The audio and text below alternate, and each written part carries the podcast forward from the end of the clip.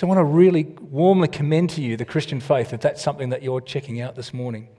And of course, for those of us who have decided to follow Jesus, all of those things that we find in Him make it such a treasure to belong to Him, to be part of His family, that we want to share this with other people.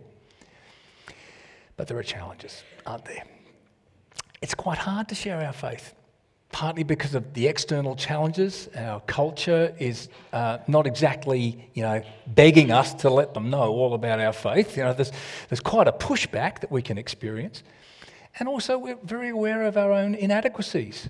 When the thought comes that we'd, we'd like to share our faith with others, you know, think of, well, who am I? How can I actually even do that? Now, some of us here might actually be evangelists. Are you an evangelist? Um, by an evangelist, someone who is a gifted evangelist, who's someone who has a demonstrated supernatural ability to have spiritual conversations anywhere, anytime. Is that you? How many, if you're an evangelist, you just have a demonstrated supernatural ability to have spiritual conversations. David Barry, you need to be putting your hand up. You are an evangelist. yeah, quickly. I think Miranda also has that gift. Anybody else here who would have that gift? I, I ask this question lots of places around the world. I find generally about 4% of most congregations are gifted evangelists.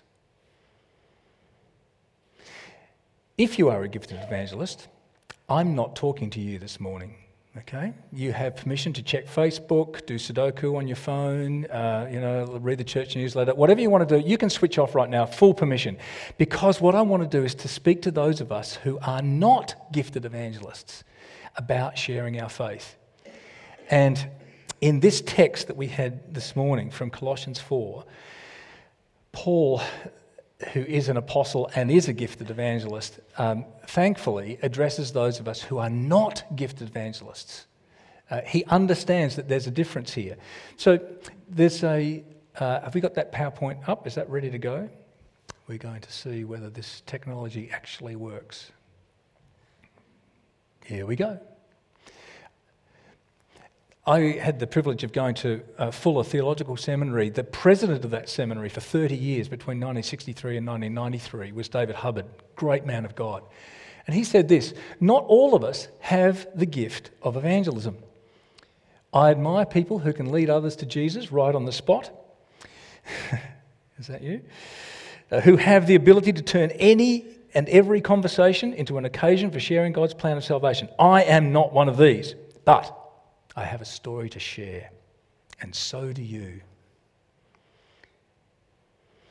So, in this text from Colossians 4, I want to draw out three main themes of what Paul is saying to us who are not gifted in this way, but have a story to share and have a wonderful Saviour who, in whom we have found such wisdom and power and love. We, we want to commend that to others. How do we go about doing that? There's three things. Paul talks, first of all, about the stance that we are to have as we approach this. He talks about our actions and he talks about our words. So they're the three main things I want to look at this morning. The stance, you know, uh, in a lot of uh, endeavours, the stance that you take as you begin to do a thing is very, very important as to you know, the, the eventual outcome. Um, golf. Anybody here a golfer? I, I'm not a golfer, but I understand that if you don't stand the right way as you address the ball, you're going to hook that thing or you're going to slice it, or it's, it's not going to go well. You have to have the stance correct. We saw um, several penalties yesterday. The uh, referee was very uh, kind towards Rangers and gave them lots and lots of penalties. And uh, so I noticed that uh, as the, uh, the player was lining up, he had to get his stance just right to not give anything away to the goalie. Know, so just get your stance right and attempt to get that ball in the net. Uh, a tennis receiver has to stand in the right you know, part of that receiver's um, court to, so that they can anticipate how are they going to receive that ball when it comes over the net. Even um, in non sporting things like dancing, you, have got to start the dance in the right way, don't you? Otherwise, you're going to tread on your partner's foot or they're going to tread on yours. So, our stance as we approach this business of commending to others the faith that we have in Jesus, uh, Paul says, is all about prayer. devote yourselves to prayer, he says. So, this, this kind of prayer that we have, uh, it has three qualities devoted and watchful and thankful. It's devoted prayer because without God, you can't do anything. Uh, I probably don't need to remind you of that. You're probably well aware of that, that without God, you're not going to be able to get very far. We really do need Him. And so, the, the kind of prayer as we have our stance approaching this business of, of commending faith to other people is to say, God, I'm yours. Uh, I can't really do anything without you, but I belong to you. Use me. Here I am, I'm devoting myself to you. But it's also watchful prayer because we're looking, as we are paying attention to God, we're looking for opportunities that He will bring for us to be able to share our faith with others. And that attentive prayer, that is watchful, what's coming, I'm looking, that builds up in us a sense of expectation. It, um, it gets us ready to uh, engage when the, those opportunities do come along. And it's also thankful prayer because we review what God has already done and give thanks to Him. And as we look back at how God has been faithful to us, faithful to us and all the things that He's done, that builds faith for the future because we know that as He has been in the past, He will be in the future and we can rely upon Him. But this stance of prayer, it's not just about personal prayer, it's also about praying for others. Uh, so Paul says, and pray for us too. I think that reminds us that this business of sharing our faith is a team effort.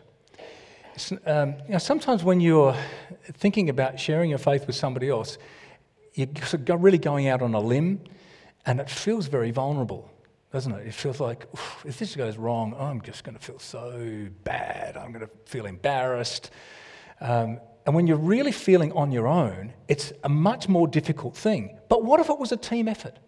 Just as Paul has asked people to pray for him, what if we were to do that, to ask people to pray for us and offer to pray for other people as they're seeking to share their faith? We can really do this. Small groups are really good for this. I don't know what else you do in a small group, and I do hope that all of you who could possibly be part of a small group are, because I think it's such a great part of the Christian life. If you're in a small group, be offering to pray for other people so that they don't feel so alone and vulnerable about their intent to share their faith with other people. And ask people to pray for you so that when the opportunity comes up, you know that you've got backup. It's a really great thing to, for me to know that today, as I stand before you, and you probably think people who stand up here are terribly confident. Let me tell you, I'm shaking in my boots. Uh, I am full of insecurities and nervousness. But I know that I've got 40 people praying for, you, for me this morning. They're on my prayer team. All I have to do is send them a, a quick WhatsApp message and they will pray for me.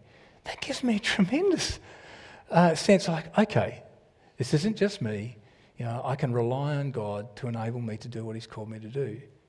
So when you, when you have this desire, you really want to be able to share your faith with someone, probably someone who's quite close to you and dear to you. You wish that they could know the wisdom and power and love of Christ. So when you really want that to happen, get people to pray for you, just as Paul is asking them to pray for him. And he says, pray uh, for us too, that God may open a door for our message. This is a great metaphor, opening a door. It's a good way to conceive of what's going on. It's kind of like we're in one space and we want to get to another space, but we need a point of access.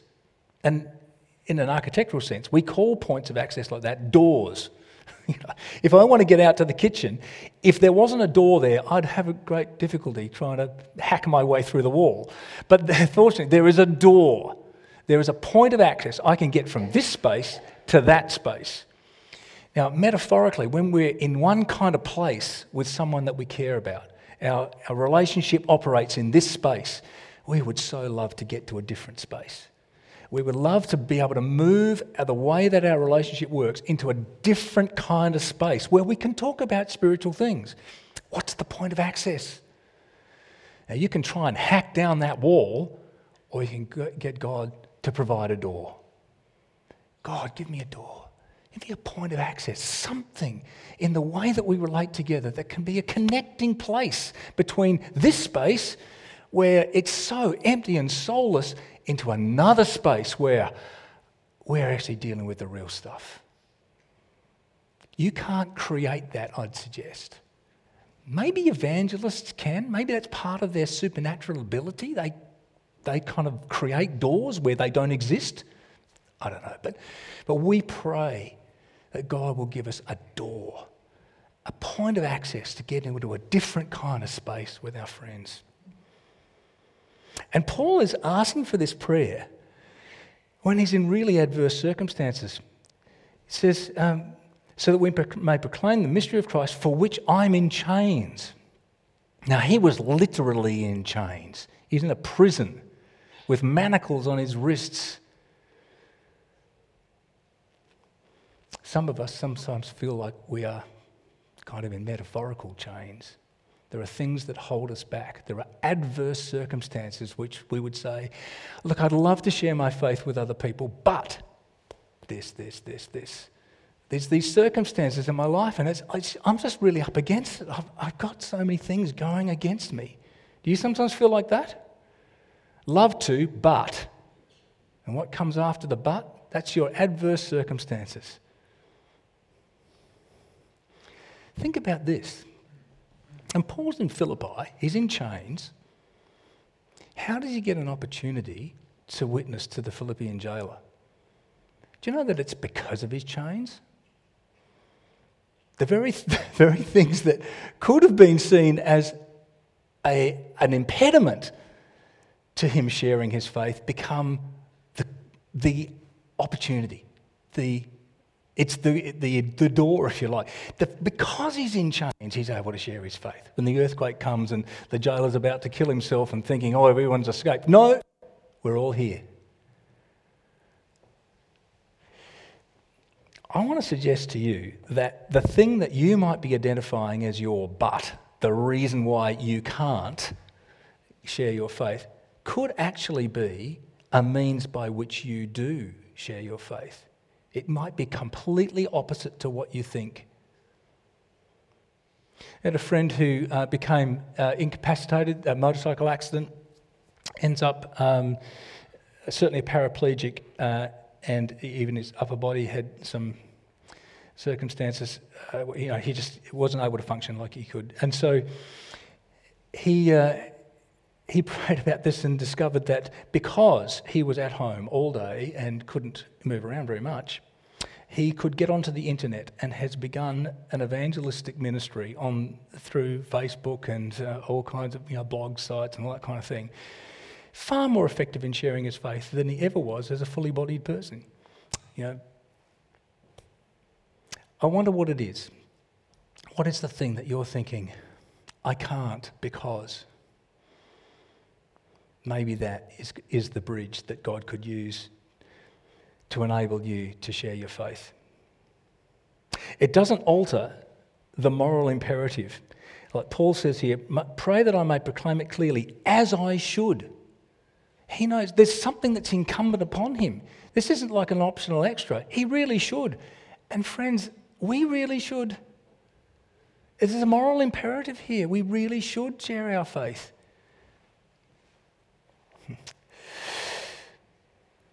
So that's our stance in prayer, our actions. Be wise in the way you act towards outsiders, Paul says. So um, if we've got our stance right in prayer, uh, and we're looking for God to uh, open doors and got the team effort thing happening, how are we going to act? You know, people are watching you even when you're not aware of it. It's kind of a creepy thought, isn't it? But uh, they are. Um, even when you'd prefer them not to see you, um, people who know you are watching. It's possible that St. Francis of Assisi said, uh, Go into all the world and preach the gospel. If necessary, use words. Now, we don't know historically whether he actually did say that, but it's a pretty good saying after all, isn't it? Go into all the world and preach the gospel. If necessary, use words. What he's saying is, I suppose, another way of that proverb that we've got actions speak louder than words. Or maybe the actions come before the words. That's how people will read us. They read our actions before they listen to our words. Well, the outsiders here that Paul's talking about uh, are not necessarily strangers, they're just people who are outside the family of God. So they might be people who are very close to you, but they're outsiders from a uh, God's family position. So think first of all of your established relationships, your regular contacts, where, and because that's where most effective faith sharing takes place. And then you can think about casual encounters. I, uh, I've been trying over the last week to look for uh, opportunities, you know, practice what you preach, you know. So, uh, and uh, I've really struggled. Even last night, uh, we were at the what's Craig Vack, Craig Vack, yeah, and there was a fellow at the bar there. So I'm trying to engage him in conversation. I didn't get very far. I'm definitely not a gifted evangelist, but you know, I was giving it a shot. um, I, I, was in Holy Island uh, on Friday, and uh, at breakfast there was just myself and one other person in the hotel. So that poor guy got uh, my attention. I'm trying to find a way to uh, to talk with him about matters of faith. Turns out that he's on a spiritual pilgrimage, checking out whether he's going to enter a monastery. Okay, so well that that was uh, he's pretty uh, pretty switched on to Jesus, and so that one didn't go very far. Uh, and then later in the day, there was somebody in, in the bar in the Crown and Anchor uh, on the Holy Island there, and I was trying to engage them in conversation. And uh, oh, that, that didn't work either because they were committed Buddhists and you know, talking about the crossing of chakra lines on Holy Island. Crazy stuff. But you know, I, was tr- I was trying to, to do my best. But Sometimes, uh, you know, the, the actions and the words just uh, don't get through. But you've got, to, you've got to give it a bit of a go. I think I've got a much better chance with the people who are much closer to me. Uh, it's people like my cousin Greg. I, I'm, I'm really looking about a way that I can share my faith with him. Or uh, my brother in law, Ross. Uh, they're going to be back down again uh, for a wedding pretty soon, staying at our place. I would love Ross uh, to be able to know Jesus. Who is it who's close to you? I mean, you could think about maybe sharing your faith with people who come through as tourists here or somebody who serves you down at the co op or whatever. But who are the people you really know who you would love to share your faith with? Your actions can win a hearing. When Paul's writing to Titus in chapter 2, he concludes a little bit about there. He says, So that in every way people will make the teaching about God our Saviour attractive. He's saying to Titus, get the people in your church to be uh, making the teaching about God attractive by the way that they act. We can win a hearing for the gospel that way. So, how can we be wise? He says here, be wise in the way you act towards outsiders. Wisdom. Oh, I should have been doing this, shouldn't I? Here we go. The wisdom that um, Paul's talking about here is not just being clever, it's not being uh, terribly erudite or academic, because this is heavenly wisdom. It's not the earthly wisdom. So listen to what it says in James chapter 3. The wisdom that comes from heaven is, first of all, pure, then peace loving, considerate, submissive, full of mercy and good fruit, impartial and sincere. That's a different take on wisdom, isn't it? Worldly wisdom is so different to that. It's a matter of being, you know, sharp and, uh, you know, don't let anybody take one over you. You, know, you, you make sure you're ahead of the game. Uh, do your research. You know, know, know your target. All that kind of, you can be fairly cynical and yet be worldly wise. But the heavenly wisdom is very different pure, peace loving, considerate, submissive, full of mercy and good fruit, impartial and sincere.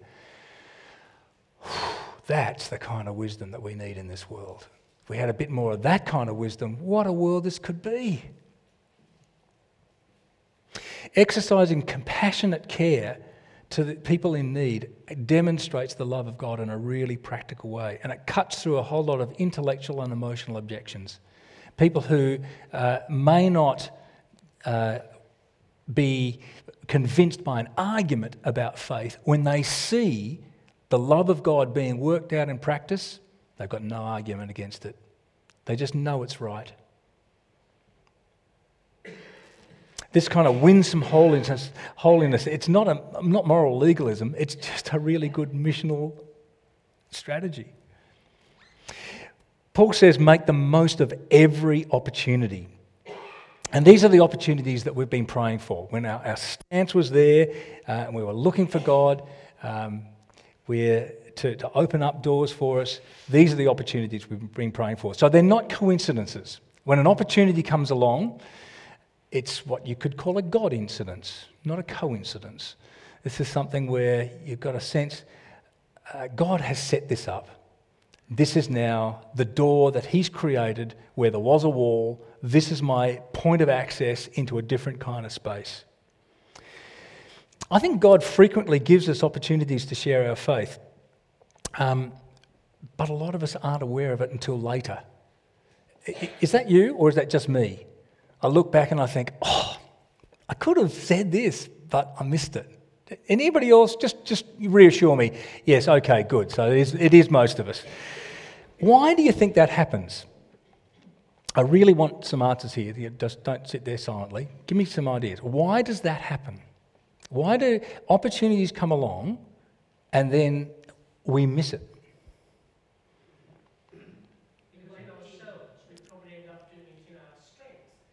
Okay.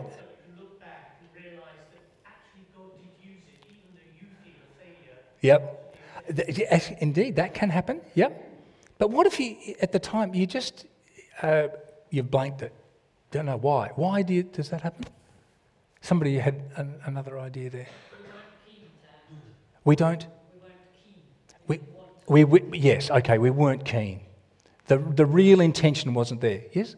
Sometimes, although we've asked, we're surprised when it happens Yeah. Yeah, so uh, there's a, la- a, lack of faith, l- lack of expectation, yeah. I think there can be a fear of speaking out. I agree with that. I think fear is a big one. Yep. Yeah, well, that's true. So the other person may not be open to listen. So at the way the conversation goes. Oh, yes, okay, as yourself, yeah. So you may be too preoccupied. I, sometimes busyness, simple business, just gets in the way. So busyness, fear, lack of faith. These are the kind of everyday, you know, the stuff that goes on inside of us. We, when we get distracted, there's something else going on that's got our attention and uh, this quiet little opportunity comes up, and the big distraction is taking all of our attention. And, and then later on, we think back and go, Do you know, there was an opening there, and I just didn't see it. So it's up to us to actively look for and recognize and take advantages of those opportunities, make the most of every opportunity. Dallas Willard says that we need three things in a situation like that. We need, uh, he calls it VIM, V I M, vision, intention, means. By vision, he means that you have to be able to see it in your imagination ahead of time and then in the moment actually have the perception to actually see what's going on. Instead of just looking on the surface, actually really see and really listen, uh, perceive what's going on in the moment. The intention is you've got to really want this. Ahead of time, you've got to say, if the opportunity comes, I am going to grab this. So it's a settled intention in your heart. And then the M is means. What are the means by which you are going to carry out your intention? Will you have your story ready to share? Will, will you uh, know, uh, you know what you would like to convey to the other person? Is there some, some content that you'd be ready to say in just a few words, this is what I'd like to get across to you about what I've experienced in Christ? So, these are action opportunities. Uh, we must make the most of every opportunity. Be careful in the way that we act towards outsiders. So, be kind, serve, be patient. And I, I, I think it's important that he says make the most of every opportunity. What's the opportunities that you think uh, will have maximum um, that, that people are going to see?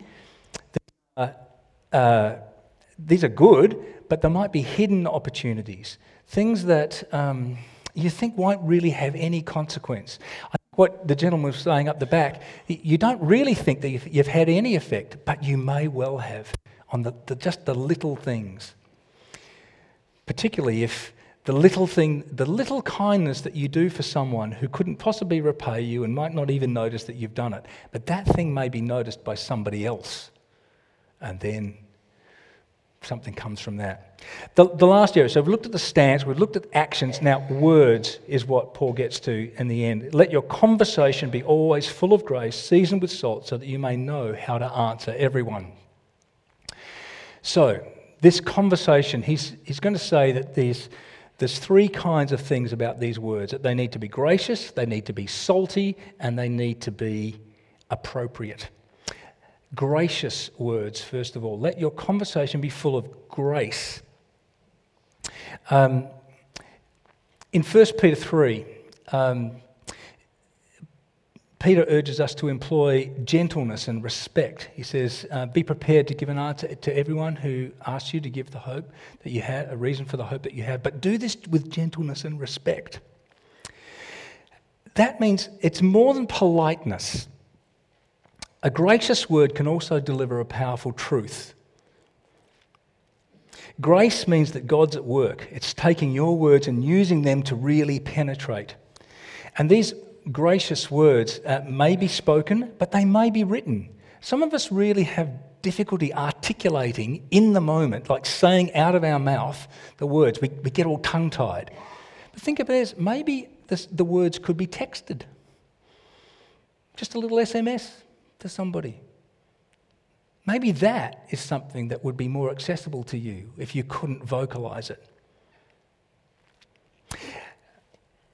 And then these words are not only gracious, but they're also salty. Um, not sugar coated, but seasoned with salt. Um, we shouldn't sugarcoat our message. That is, we don't create false impressions. Come to Jesus, and uh, you know everything will be fine. Your problems will be solved. That's simply not true. It's bad to tell lies for Jesus. We need to be truthful um, and have salty words, not sugar coated. But, coated, but it needs to be seasoned with salt, not saturated with salt.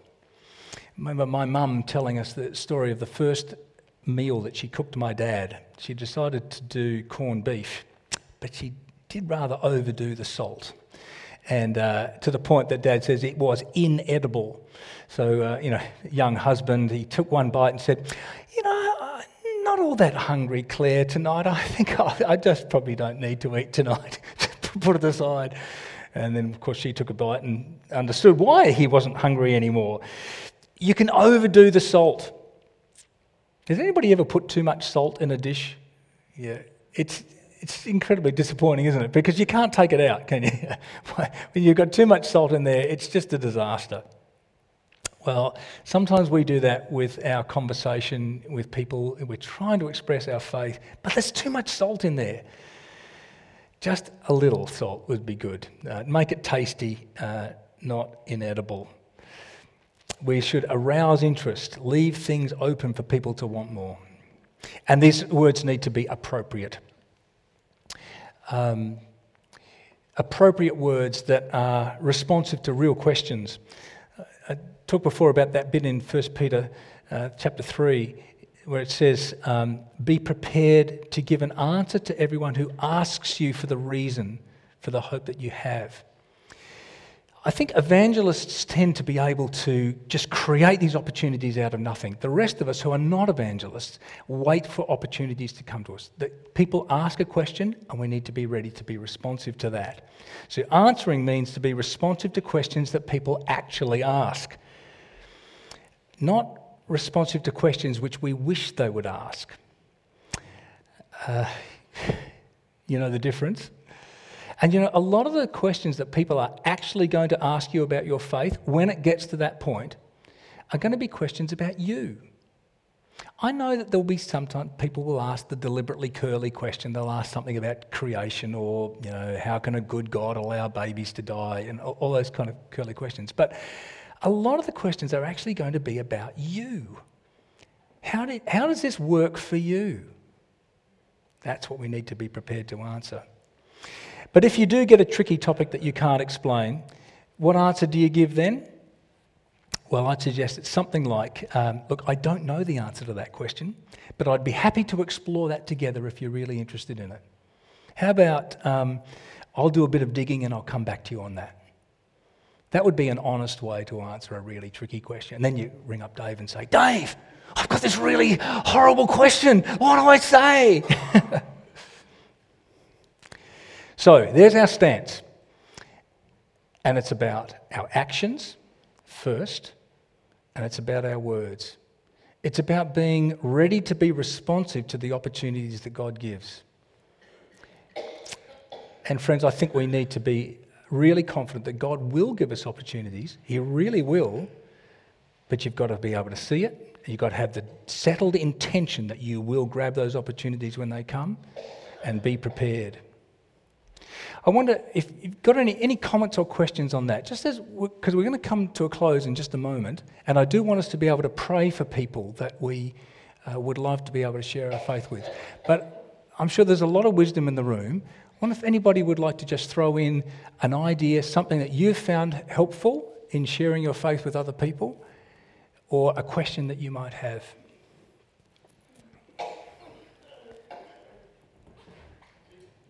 Because the risk is always that you're in church and you're not expecting to say anything out loud, but you know, here I am, I'm, I'm, I'm throwing it open. Comments, questions? Yes, Ian.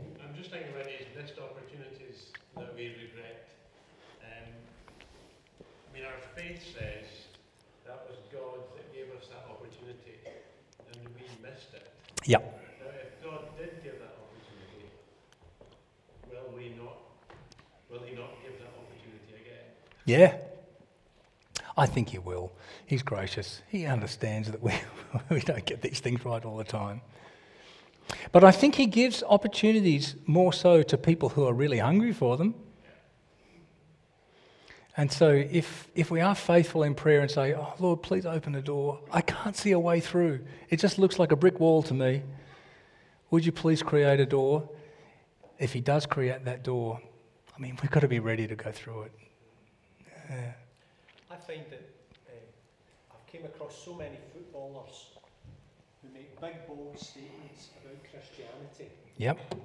But really, it's, it's, they haven't read Scripture. They haven't been the basics. It's all second and third hand. Mm-hmm. They make big, bold statements, and when you gently challenge it, it falls away quite quickly, and you can engage in a conversation. Yeah, a gentle challenge, yeah. It's probably easier for an evangelist. But, point taken, I don't think it's true. Somebody else, yeah. Martin. Yeah. And uh, some of it is just about being aware of what they're doing. Yeah. And for instance, um, one of my colleagues uh, just done a master's degree, and uh, he was really proud that he passed. And I bought him a bottle of wine just to say well done. Yep. He was bowled over by it, and um, that opened other opportunities later. But uh, he was just amazed that I'd done that, and uh, he took that home and told his wife, and uh, just things like that, and things that. Kindness and respect, isn't it? Yep. Yep. Yeah, it's good. I, it is important to remember uh, to be like Jesus. Jesus showed such interest in other people. He wasn't always, you know, trying to big note himself. I think we need to be more like that. Really show a genuine interest in other people. Uh, be loving and um, selfless, and that will allow people, people then to be interested in us. If you ask questions of other people about what's going on for them, you know, at some point they'll ask questions about you. And then you've got a story to share. Okay, let's pray.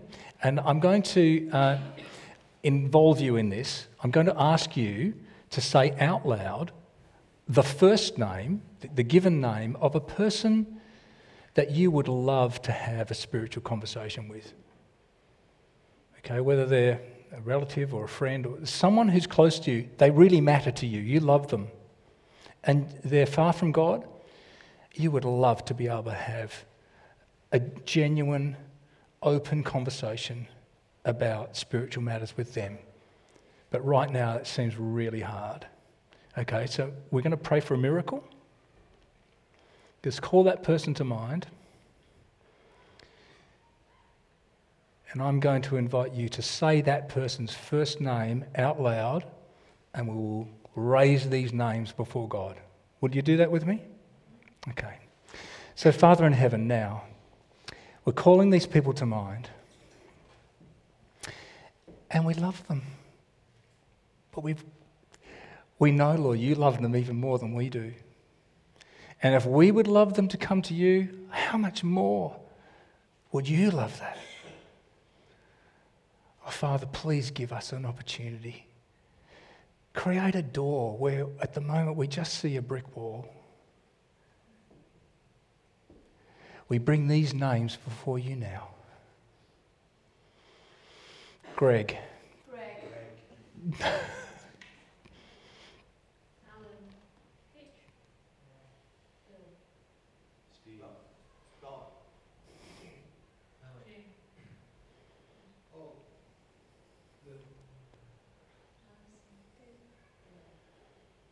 Ross. Heather. Flynn. Mum. Heather.